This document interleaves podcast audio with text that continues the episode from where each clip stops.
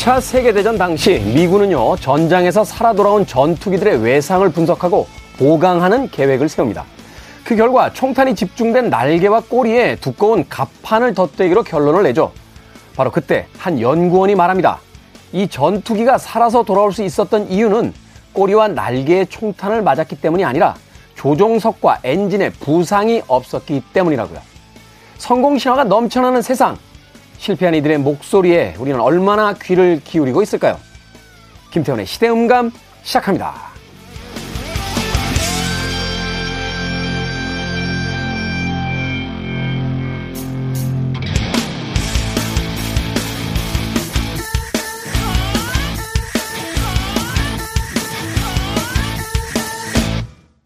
그래도 주말은 온다. 시대를 읽는 음악 감상회 시대음감 김태훈입니다. 2차 세계대전 당시 일화라고 알려져 있습니다. 기체의 가장 핵심인 조종석과 엔진 부분이 아니라 날개와 꼬리 부분에 총격을 당했다, 피격을 당했다.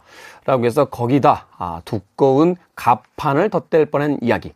하나의 편향된 데이터 분석이 불러온 오해라는 거죠. 한편으로는 시선을 어디다 두느냐에 따라서 같은 상황을 전혀 다르게 해석할 수도 있다라는 뜻이 될 겁니다. 조종석과 엔진 부분이 총알을 막 아줬기 때문에 에, 무사히 귀환할 수 있었는데 그렇다면 좀 더 조종석과 엔진 부분을 강하게 만드는 것이 생존의 비결이었을 텐데 오히려 총알을 맞고도 어, 별로 크게 영향을 주지 않은 날개와 꼬리 부분에 갑판을 덧대려고 했던 이야기. 이를 일반화시켜서요. 생존자 편향의 오류라고 부른다고 합니다. 주변에 보면 이런 분들 계시죠. 굉장히 힘들게 예, 고쳐지지 않던 병을 어떤 음식을 먹었더니 나았다 하는 이야기들을 전파하는 분들 또 그런 방송들을 가끔 볼 때가 있습니다. 그래서 의사분들에게 물어보면 재미있는 이야기를 들려주세요. 그 음식을 먹었는데 말하자면 고쳐지지 않은 사람이나 세상을 떠난 사람들은 어, 많은 사람들 앞에서 이야기를 전하지 않으니 정말 희귀하게 고쳐진 한두 명이 이야기했을 때 많은 사람들이 그 이야기만을 듣게 된다. 이것 역시 생존자 편향의 오류가 아닐까 하는 생각을 해보게 됩니다. 눈에 보이는 것이 아니라 눈에 보이지 않는 것을 한 번쯤 생각해 보는 것. 거기서 실수를 줄일 수 있고 또한 우리 삶에 개선해야 될 곳과 좀 더 강화해야 될 곳이 어디인지를 올바르게 찾아낼 수 있지 않나 하는 생각 해봤습니다. 자, 김태원의 시대 음감, 시대의 이슈들 새로운 시선과 음악으로 풀어봅니다. 토요일과 일요일, 일라디오에서는 낮 2시 5분, 밤 10시 5분 하루에 두 번 방송이 되고요. 한민족 방송에서는 낮 1시 10분 방송이 됩니다. 팟캐스트로는 언제 어디서든 함께 하실 수 있습니다. 머틀리 크루의 음악 듣습니다. Take me to the top.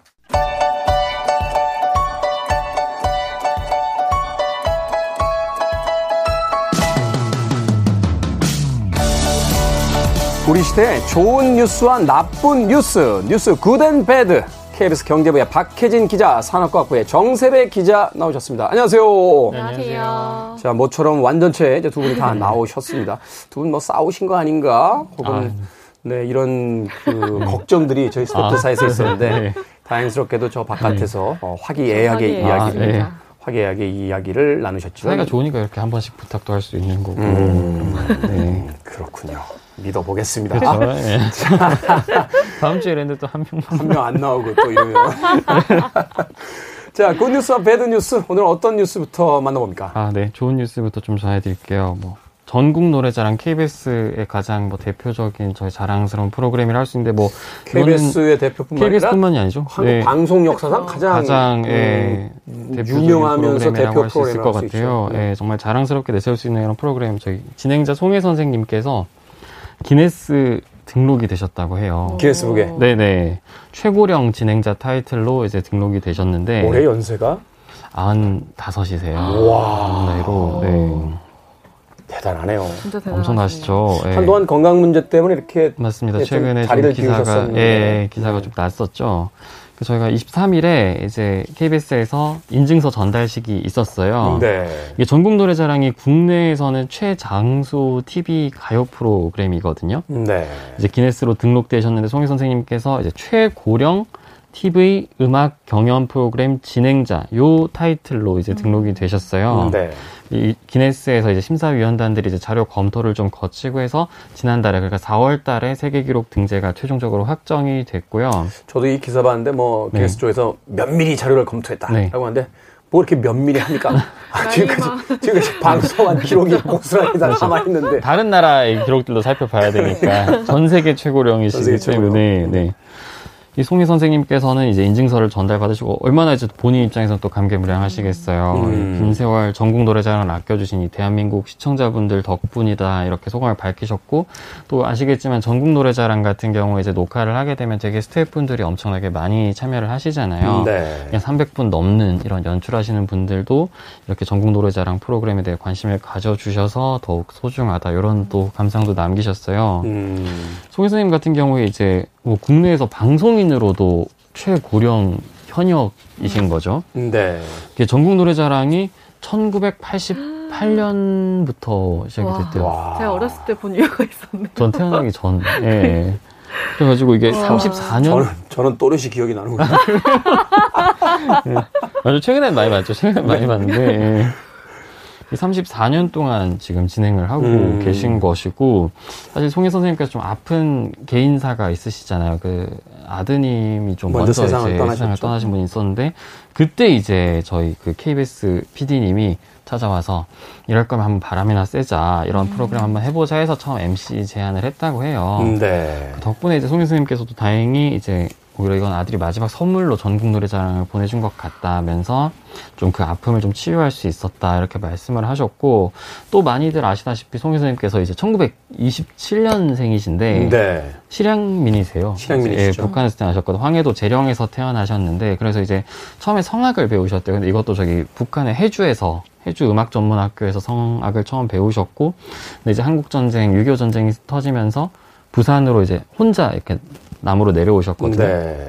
그때부터 사실 송혜 선생님 또 예명이세요, 이게 해가. 아, 바다해자. 바다해자. 네, 바다해자를 해가지고 이제 예명을 삼으셔서 1955년도에 데뷔를 하셨대요, 무려. 엄청나군요. 엄청나시네. 네. 이때 이제 악극단에서 시작을 하셔가지고, 이때 경력을 바탕으로 이제 뭐 영화, 방송계부터 쭉쭉 이제 진행을 하신 거죠? 사실 이제 나이가 드신 분들에게 이제 네. 커메디언으로 많이 알려져 네, 네 계시죠. 네. 네. 네. 그렇죠. 아직 예전에는 그렇게 활동을 하셨으니까, 실제로 음. KBS에서도 전국 노래자랑 하시잖아요. 뭐 고전 유머 극장 이런 프로그램 뭐좀 참여하셨다고 하시더라고요.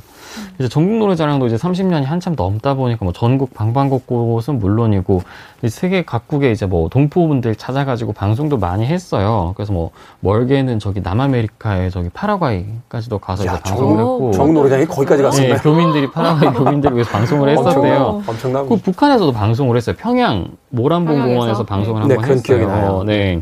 근데 정작 이제 본인이 가장 좀 원하셨던 거는 고향 이제 황해도 재령인데 고향 땅에서 한번 이제 무대에 서고 싶다 이런 아... 소망이 있으셨는데 요거는 좀 이루시지 못하신 거죠. 네. 다만 이제 어쨌든 이런 국내에서는 이런 송혜 선생님의 이제 인생 역정이 좀 조명을 받아서 뭐 책이라든지 영화라든지 뮤지컬 이런 걸로도 만들어졌고 또 이분이 제2의 고향을 삼으신 곳이 대구래요. 대구. 네, 여기에는 이제 기념관까지 지어졌 다고 그렇게 전해졌습니다. 다만 앞서 말씀하셨듯이 올해 좀 코로나19 때문에 병원도 가시고 좀 여러 차례 병원에 가셨어요. 아무래도 네. 연세가 있으시고 하니까.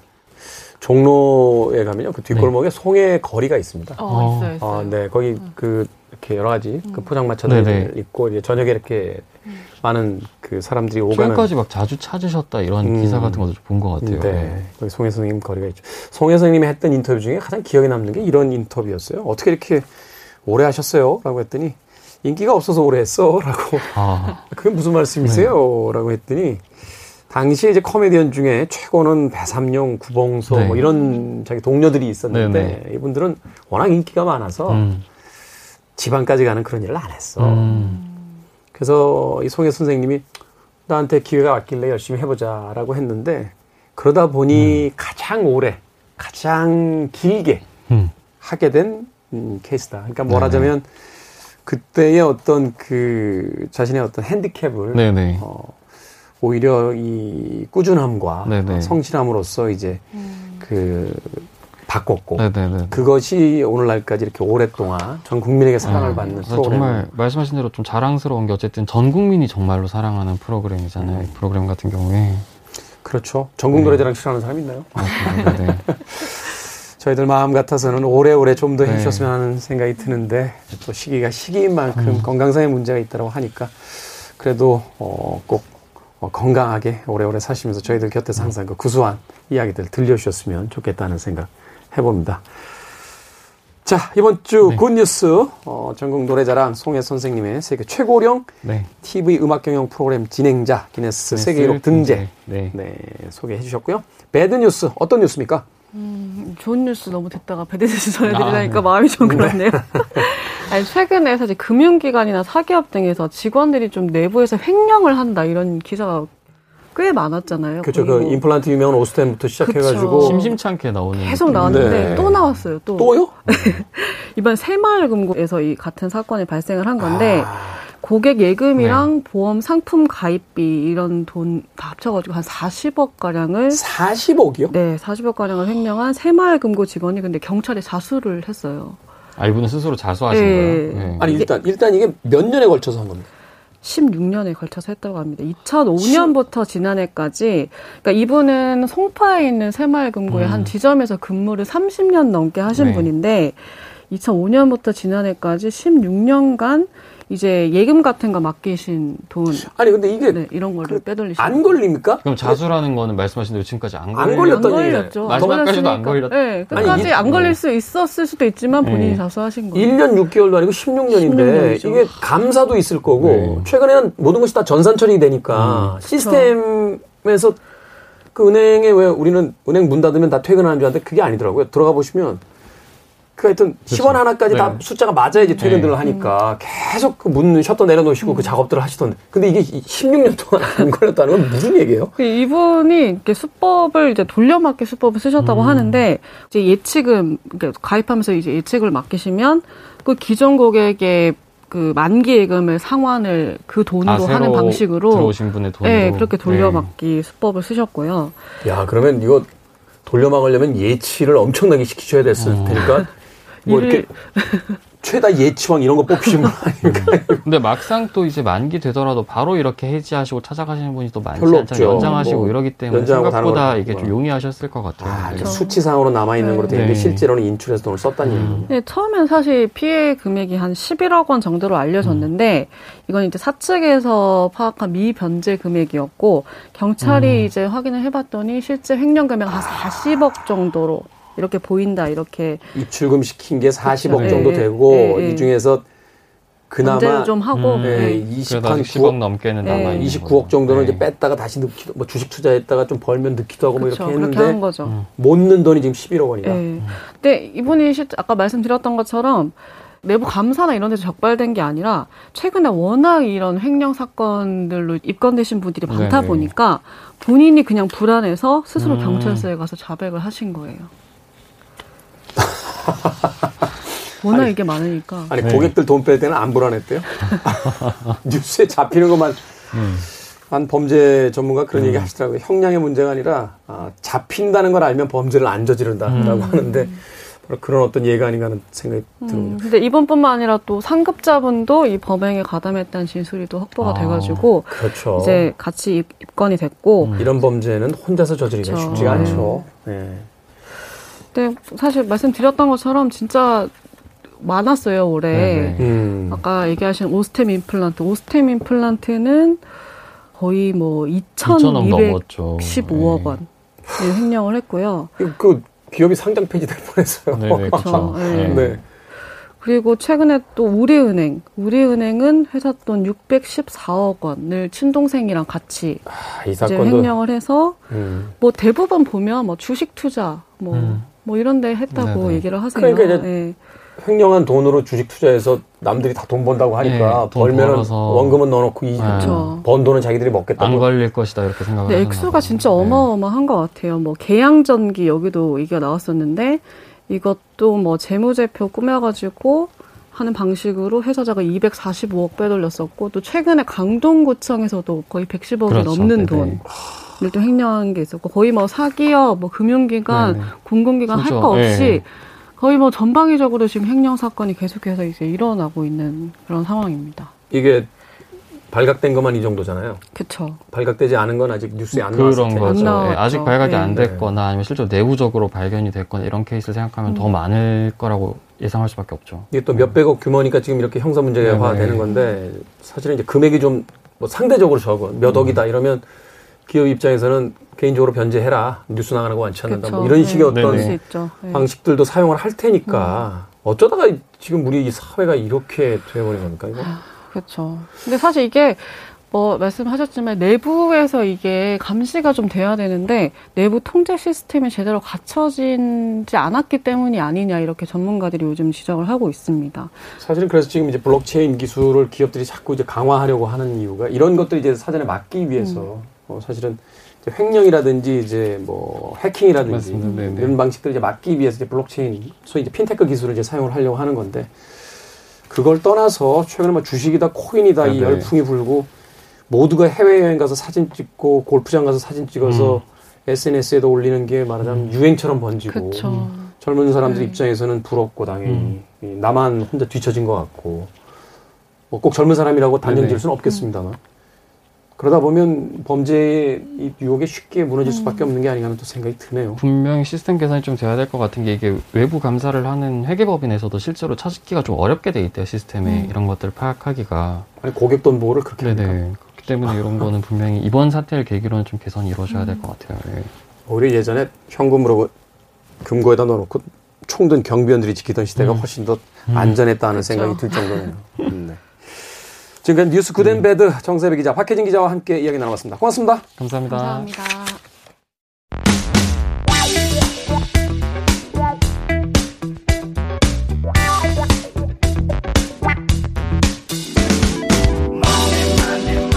코로나 끝나면 이라는 말로 미뤄왔던 모든 것들을 해야 할 때가 다가오고 있죠. 이제 우리 경제에도 미뤄왔던 봄바람이 좀 불어줄까요? 우리 시대의 경제 이야기, 돈의 감각. 더 퍼블릭 자산운용의 김현준 대표님 나오셨습니다. 안녕하세요. 네, 안녕하세요. 김현준입니다. 대표님도 코로나 끝나면 이란 말로 뭐 만남이라든지 할 일들 미뤄뒀던 것들이 혹시 있으십니까? 제가 요 단어 대본을 보고 아 큰일 났다 없는데 난 하고 싶은 거 다 했는데 혹시 뭐다 이런 생각이 있었는데 하나 네. 생각난 거 있어요. 어떤 거죠? 주식을 팔아야 될 것 같아요. 코로나 끝나면 음. 코로나 때문에 샀던 주식들 중에 아직 가지고 있는 게 있거든요. 음. 그래서 리오프닝이 되면 이런 주식이 잘 되겠지라고 한 주식이 아직 몇 개 있습니다. 네. 그런 거는 정말 끝나면 정말 큰 수익인 상태에서 팔고 싶습니다. 방송 끝나고 좀 종목 좀 맞춰보도록 하겠습니다. 저도 사실 코로나 끝나면이라는 이야기 듣고 났을 때 미뤄둔 게 있나 하는 생각이 들었어요. 사실 이제 만남 같은 경우 야 코로나 끝나면 만나자라고 했던 사람들이 좀 있긴 있는데 코로나가 막상 이제 엔데믹 상황으로 좀 변해 가니까 굳이 만나야 되나 하는 생각이 들면서 아, 그건가요? 저는 네. 만났다라고 하실 줄 알았어요. 아니요. 그러니까 이제 코로나가 우리에게 가르쳐 준 여러 가지 일들이 있는데 네. 그 중에 하나가 그렇게 많은 만남과 그렇게 많은 모임과 회식과 이런 것들이 사실은 우리에게 네. 그렇게 필요하지 않다 하는 걸 알려준 게 아닌가 하는 생각이 듭니다. 네. 자, 어찌 됐건, 자, 이 코로나가 종식이 되면 미뤄뒀던 일들 하나씩 하나씩 다 마무리들 지으시길 바라겠습니다. 자, 경제 이야기도 바로 그 중에 하나가 되겠죠. 돈의 감각. 오늘 믿고 듣는 김현준 대표의 믿고 투자 팁부터 시작해 보도록 하겠습니다. 오늘 주실 팁은 어떤 팁입니까? 어, 해외 주식 투자 부자들은 큰 물에서 논다 라는 팁입니다. 부자들은 큰 물에서 논다. 네. 태훈님도 아마 네. 주식 투자 하시잖아요. 몇 종목 있죠? 네. 해외 주식은 샀다 팔아본 적 또는 갖고 계시는 게 있으실까요? 한 번 샀다 팔았는데요. 한 번 있으시군요. 네, 수수료가 많이 나와서. 잘안 쳐다봅니다. 어떤 류의 종목인지 여쭤봐도 되나요? 종목명까지는 아니도, 아니어도. 전 테슬라였어요. 네, 그렇죠. 조금 벌었습니다. 조금. 그렇죠. 조금 벌었는데, 야! 벌었다고.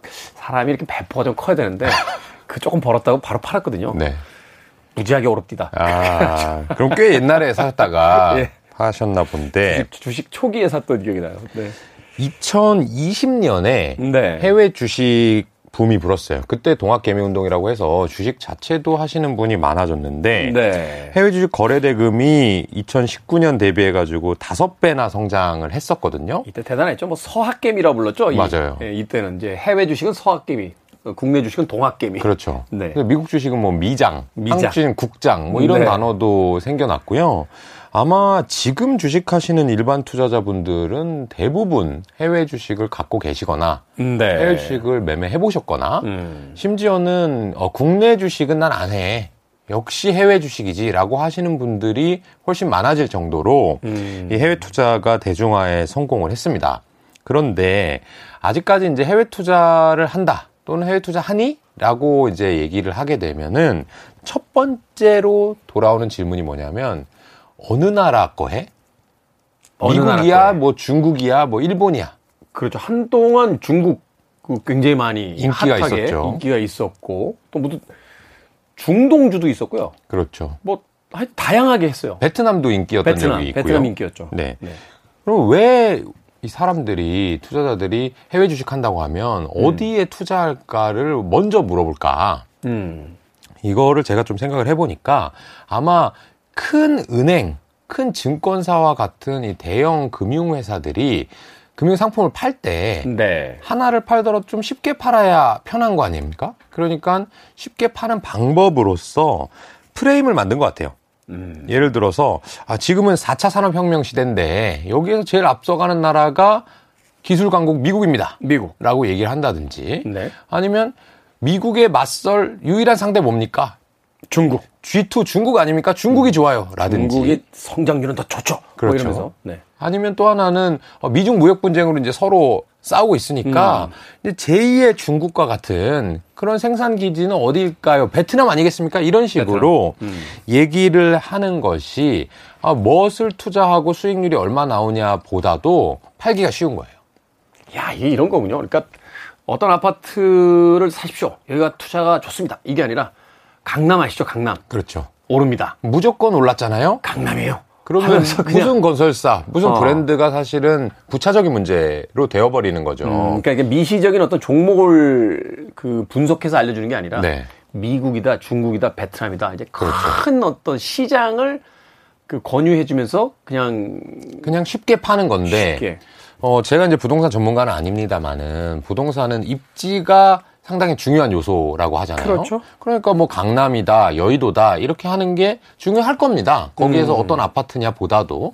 근데 주식이라고 하는 거는 결국에 어떤 기업이 잘 해야지 좋은 것이지 그 나라에 있다고 해서 무조건 돈을 번다든지 어느 나라라고 해서 무조건 실패한다든지 이런 건 없거든요. 미국도 뭐 도산하는 기업들 있고 그렇죠. 중국 보세요. 최근에 그, 뭐, 제2의 유럽 리그를 만들겠다고 했던 중국 그 축구 리그. 네. 그 모기업들이 거의 다 파산 상태에 돌입을 하는 바람에 맞아요. 리그 자체가 지금 취소될 위기다. 뭐 이런 이야기도 나오거든요. 지금 뭐 중국 주식 시장은 뭐, 뭐 전 세계 다 마찬가지입니다만은 상당히 어려운 그런 상태거든요. 음. 그래서 이렇게 여러분들이 해외 투자가 대중화되었음에도 불구하고 아직까지 이 대형 금융회사의 프레임에서 벗어나지 못한다고 하는 것은 이 실체에 접근하지 못하고 있다 이런 생각이 들어서 네. 해외 투자를 해야 되는 장점 두 가지를 오늘 말씀드리려고 합니다. 해외 투자의 장점과 투자 포인트. 네. 첫 번째는 해외에 좋은 기업과 좋은 주식이 더 많기 때문입니다. 음, 우리보다 아무래도 시장이 크니까 좋은 기업도 그렇죠. 더 많겠죠. 네. 너무 쉬운 얘기죠. 음. 우리나라는 이제 5천만 명 사는 지역이고 전 세계 인구는 60억 명이니까 네. 뭐 120배 큰 거 아닙니까? 그렇죠. 그러니까 당연히 좋은 기업들도 많은 거예요. 음. 주식 투자는 이제 어떤 기업, 어떤 종목을 찾느냐 이게 중요한데 좋은 기업을 찾는 게 정말 어려워요. 근데 좋은 기업을 어렵게 찾았다고 해서 꼭 사는 건 아니거든요. 왜냐하면 좋은 기업인데 비싸게 거래되면 투자를 못 하잖아요. 부담스럽죠. 그러니까 기회 자체를 얻는 게 중요한데 그 기회를 찾기가 어렵고 그러니까 음. 해외로 시각을 넓혀보면 기회가 여러 개 생긴다라는 게 중요한 포인트고 또 하나는 그렇게 희소한 기회를 한번 찾았단 말이죠. 네. 찾았으면은 큰 수익을 올려야 될 거 아닙니까? 그렇죠. 좋은 기업과 좋은 가격에 거래되는 이 희소한 주식을 찾았는데 한 두 배만 먹고 팔기는 너무 아깝잖아요. 두 배가 어딥니까?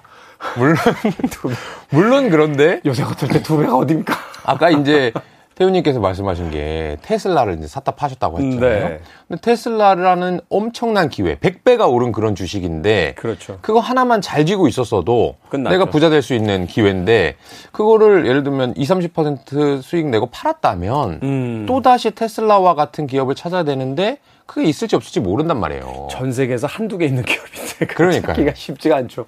그러니까 그냥 놓쳐버리면 안 되는데 우리나라는 안타깝게도 이 언어나 이 통화 단위 이런 것들이 글로벌 표준과 조금 다르고 음. 그다음에 삼면이 바다 위에는 이제 북한으로 막혀 있다 보니까 이 뭔가 시장 자체가 너무 작아요. 네. 그래서 하나의 기업이 성장하는 단계가 짧고요. 그렇겠네요. 근데 속된 말로 미국에서는 햄버거 하나만 잘 만들어도요. 그렇죠. LA에서 뭔가 유행했어요. 쉑쉑버가 유행했으면 뉴욕까지 오는데 뭐 1, 2년 걸립니다. 음. 그럼 뉴욕에서 또 미국 전역으로 퍼지는데 몇 년 걸리고요. 네. 우리나라 오는데 몇 년. 그러니까 그 얘기는 햄버거 레시피 하나만 잘 만들어도 그 기업이 몇 년 동안 계속 성장한다는 10배, 100배 성장하는 거를 우리가 쉽게 알 수 있다는 건데 우리나라에서는 뭐 반도체도 알아야 돼, 바이오도 알아야 돼. 근데 알았는데 이게 잘 될지 안 될지도 모르는 것에서 헤매고 있을 바에는 해외 투자하는 게 사실은 첫 번째 좋은 이유고요. 사실 이제 중국에서 커진 알리바바 같은 그 온라인 이제 상거래. 그렇죠. 알리바바가 처음 시작했을 때 이게 과연 얼마나 크게 될까라고 생각을 했는데 역시 인구수의 비례해서 기업이 커지더군요. 네. 어마어마하게. 그 똑같은 건데 음. 우리나라로 말하자면 상장 회사 중에 어 이커머스로 제일 컸던데 쿠팡 이전에는 거의 인터파크 수준 정도밖에 그렇죠. 안 돼요. 그럼 몇 천억밖에 안 되거든요. 음. 근데 알리바바는 이제 수십조, 백조 이상 단위가 되니까 똑같이 사람들이 오프라인에서 구매하던 거를 온라인으로 넘어갈 거다라는 하나의 아이디어만으로도 어느 곳에서 투자하느냐가 큰 수익률의 차이를 가져오고 있고요. 네. 또 하나는 지금 마침 그 이커머스 말씀을 해주셔서 연속해서 말씀을 드릴 수가 있을 것 같은데 글로벌 투자의 두 번째 장점이 뭐냐면 하나의 아이디어로 여러 번 돈을 벌 수 있다는 게 장점이에요. 하나의 아이디어로 여러 번 돈을 번다. 예를 들어서 우리나라에서 어 이제 오프라인에서 온라인으로 상거래가 바뀔 것 같아라는 생각을 한 사람이 있었다고 쳐보죠. 네. 그 사람이 뭐 인터파크가 됐건 뭐 쿠팡이 됐건 한번 음. 투자를 했어요. 그래서 돈을 벌었다고 치자고요. 네. 잘했어요. 근데 시간이 지나고 보니까 어 중국 애들은 아직도 오프라인에서 하고 있네. 음. 그럼 알리바바라는 애가 태어나더라. 근데 네. 우리나라에서 보니까 인터파크라든지 쿠팡이라든지 뭐 신세계라든지 이렇게 성장 궤적을 가지고 가는데 중국 사람들은 그걸 아직 모르는 것 같아. 음. 또는 일본에 갔더니 이들은 아직도 이 digitalization이 느려가지고 일본 진짜 느리죠. 아직도 현금 쓰고 음. 아직도 오프라인에서 구매해야 된다고 생각하는 거죠. 지하철 종이표 쓰고요. 그렇죠. 네. 근데 그게 그들이 평생 그렇게 살 거냐? 아... 언젠가는 당연히 바뀔 거거든요. 근데 우리가 어떤 하나의 미래를 미리 봤잖아요. 그러니까 국내에서 투자했으면 하나의 아이디어로 끝났을 텐데 네. 세계로 눈을 돌리면 마치 내가 타임머신을 타고 온 것 같은 거예요. 맞네요. 제가 예전에 한 20년 전쯤에 베트남에 처음 갔을 때 그 먼저 가셨던 저희 아버지가 그런 이야기를 하시더라고요. 1970년대에 한국 갔다. 네. 아, 지금 막 이제 경제 성장을 시작을 했는데 일단 도로를 닦을 거고 음. 그다음에 소비재 물품들. 그렇죠. 말하자면 이제 생필품들에 대한 어떤 요구들이 막 생기고 그렇죠. 그러면서 이제 점차 이제 어떤 방식으로 이 나라가 발전해 갈지 우리 왜냐면 경험했으니까. 네. 똑같이 가거든요. 똑같이 가더라고요. 네, 똑같이. 네. 아. 거기서 해안이 생기고 기회가 생긴다. 그렇죠.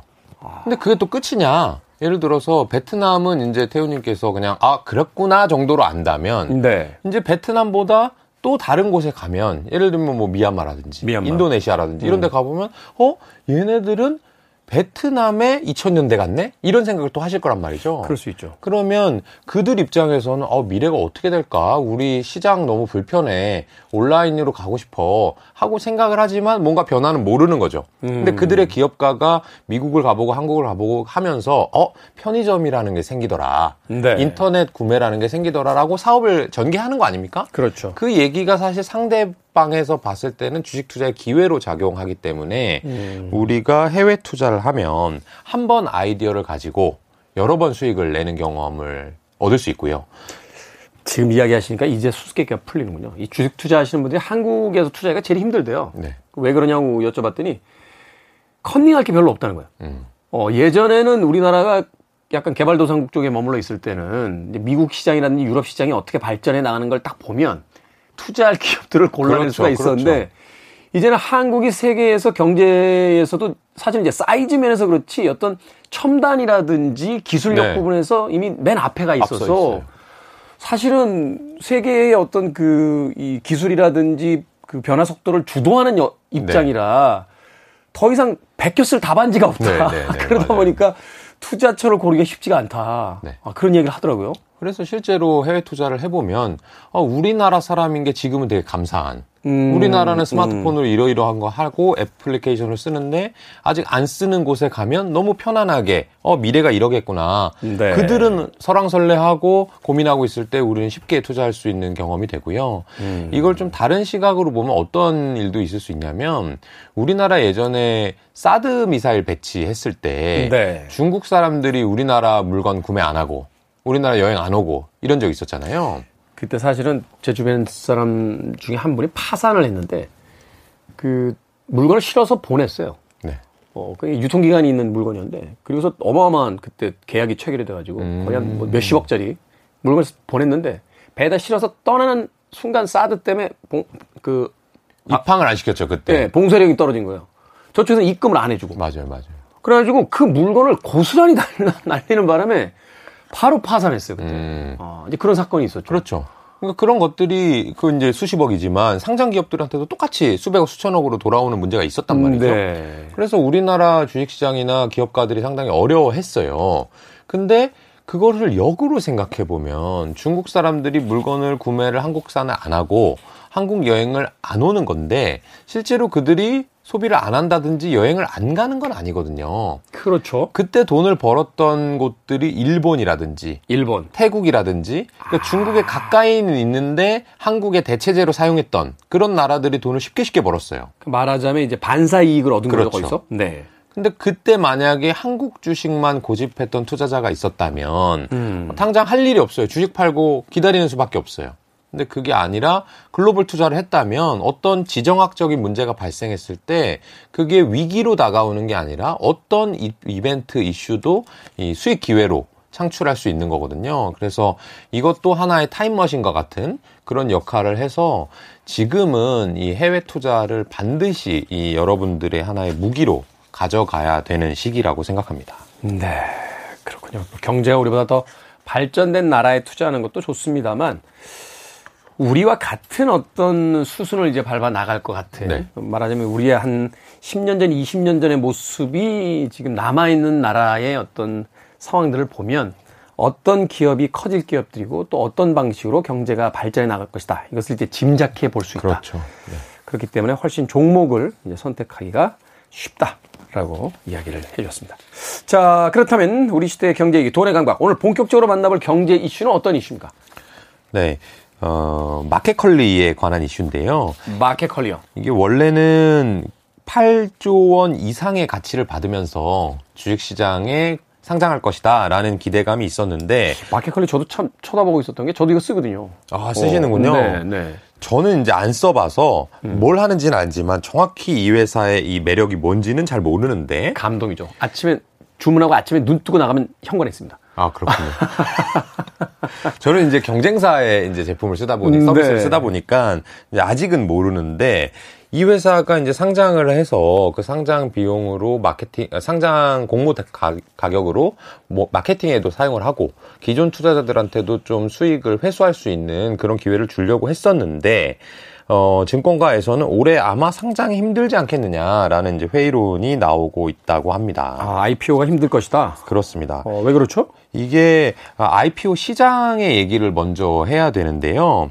올 들어서 현대 엔지니어링이라든지 SK 네. 실더스 또는 원스토어 같이 이 상장가액이 1조 원 이상이 되는 대기업 이죠.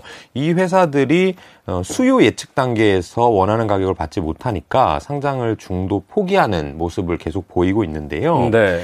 이 수요 예측이라고 하는 게 뭐냐 하면 기업을 상장을 하려고 하면 상장 가격을 정해야 되잖아요. 그렇죠. 근데 물론 그 회사 측에서 대략의 가이드라인을 주긴 줍니다. 그런데 이 전문 투자자들한테 일종의 설문조사를 하는 거예요. 설문조사. 우리가 마켓컬리라는 회사인데 8조 원에 상장하고 싶어. 괜찮겠니? 라는 것을 상장 전에 한번 단계를 거치거든요. 그러면 전문 투자자, 저 같은 이제 펀드 매니저가, 어, 좋은 것 같아. 어, 아닌 것 같아. 이런 답변을 줍니다. 근데 음. 그게 어느 정도는 괜찮아야 좋은 가격을 받을 수 있고, 그렇지 않으면은 이제 형편없는 가격을 받을 수도 있거든요. 네. 근데 이 상장하는 기업들 입장에서는 의미 있는 자금의 유입 또는 의미 있는 가격의 책정을 통해서 기존 투자자들에 대한 이 자금 회수를 음. 도울 수 있으려고 IPO를 하는 건데 네. 공모 가격이 이제 낮아지게 되면 어 그럴 필요가 없지 않겠느냐라는 얘기이고요. 이 실제로 컬리 같은 경우는 작년 12월에 홍콩계 사모펀드 앵커 에쿼티 파트너스라는 곳에서 투자를 받은 적이 있는데 네. 이때 기업 가치를 4조 원으로 평가를 받았어요. 4조 원? 네. 4조 원이라는 금액으로 평가를 해서 실제 투자한 것은 2,500억 원이거든요. 2,500억 원을 투자해서 4조 원을 받았다. 네. 아, 대단하네요. 그럼 이제 어, 태우님께서 생각을 해보시면 네. 내가 2,500억을 마켓컬리에 집어 넣었어요. 음. 4조 원의 단가로. 네. 근데 이제 상장만 기다리는 거예요. 상장하고 나면 빨리 팔아서 수익을 회수하려고. 그렇죠. 근데 상장을 3조에 한다고 생각해 보세요. 좀 아쉽죠. 그럼 시작하자마자 내가 돈을 수백억을 날리고 시작하는 거죠. 그렇죠. 그러니까 이 앵커 에쿼티 파트너스가 지금 마켓컬리의 낮은 가격 상장을 아마 반대할 거란 얘기죠. 음. 그러면 이제 나머지 투자자들이나 기업 입장에서는 아쉬울 수는 있어도 이렇게 큰 주주가 반대를 하면 아마 상장이 어렵겠지 않, 어렵지 않겠느냐 이런 얘기가 첫 번째고요. 그렇죠. 4조로 일단은 예상을 잡아놓고 돈을 투자했는데 네. 이게 낮게 평가되면 자기 수익률뿐만 아니라 마이너스가 나는 상황일 수도 있잖아요. 그렇죠. 그러니까 지금 어, 그 가격에는 상장 안 돼. 그렇죠. 예, 무조건 매출 더 올려서 더 네. 높게 가져가야 돼. 맞습니다. 이렇게 이제 대주주로서 이제 의결권을 행사한다는 거죠. 맞습니다. 이게 이 컬리가 이 가격을 상당히 높게 받아야 되는 이유가 뭐냐 하면 지금 이미 적자를 상당히 심하게 보고 있거든요. 음. 조 단위의 적자를 보고 있어요. 그러니까 돈을 많이 가져와서 이 자금 수요를 해서 그 돈으로 이 회사를 더 키워야 되는 그런 상황이거든요. 네. 그런데 그게 어렵게 되는 상황이라서 약간 서로 이 의견 충돌이 있을 것 같고요. 이게 왜 그럼 이런 일이 발생했느냐. 8조 원, 9조 원 간다라고 했을 때는 앵커 에코티 파트너스도 12월에 돈 넣어서 올해 상장이 되면 1년 내에 갑자기 두배 이상의 수익을 벌 수 있었던 기회였거든요. 네. 그런데 전반적으로 잘 아시겠지만 어, 자본시장, 특히 주식시장 같은 경우가 상당히 안 좋은 국면을 맞이하고 있잖아요. 그렇죠. 근데 이 비상장 기업은 상장 주식 시장에 비해서 훨씬 더 위험하고 어, 또 전문적인 사람들만 해야 되는 시장이거든요. 음. 그러면 조금 부차적인 시장인 거예요.